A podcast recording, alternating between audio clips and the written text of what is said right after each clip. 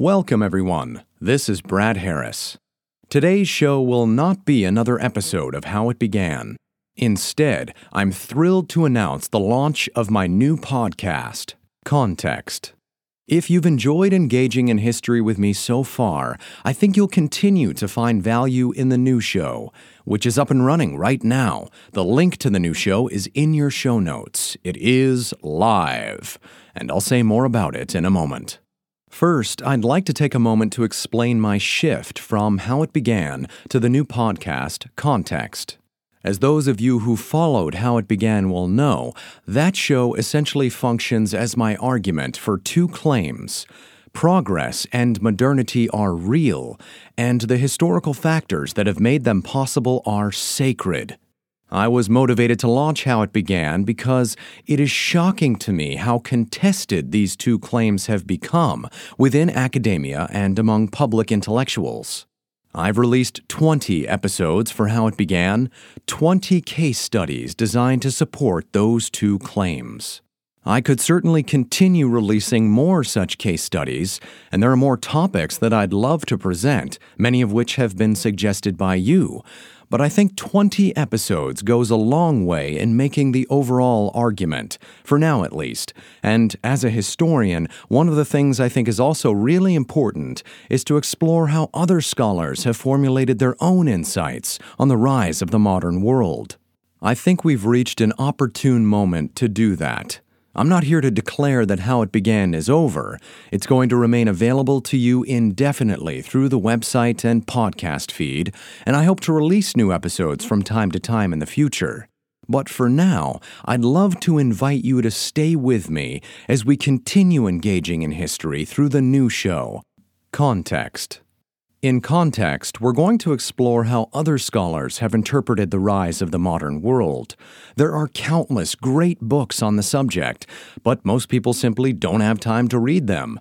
In context, I aim to distill the wisdom from those works for you and contextualize the author's arguments. This will fundamentally serve as a book review, straightforward and very effective for learning history. We all want to navigate toward greater prosperity, and we can argue over politics and values all day in the effort. But unless we understand our historical context, our discourse will be bloated with bad assumptions, and progress will stall. We owe it to our future to be better historians. I'm deeply grateful to have a growing community of you who value this idea as much as I do, and I hope Context helps us toward that end. Please take a minute to subscribe to Context on Apple Podcasts or wherever you happen to be listening. And if the link is not in your show notes, search Context with Brad Harris on your podcast player. Also, the new website is live. Check it out at bradharris.com. You can also follow me on Twitter at Brad Cole Harris, and the new Facebook page for Context is up and running as well. Thank you so much. Please enjoy a preview of the new show here, and to listen to the complete episode, be sure to subscribe to Context with Brad Harris and continue on in that podcast feed. I'll see you there.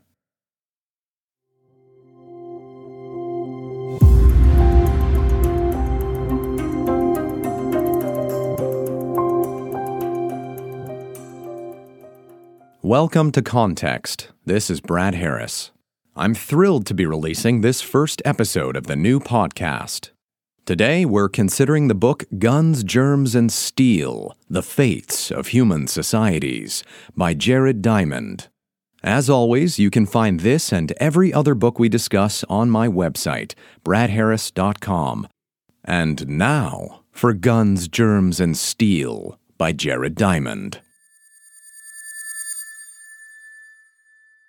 Guns, Germs, and Steel was published in 1997.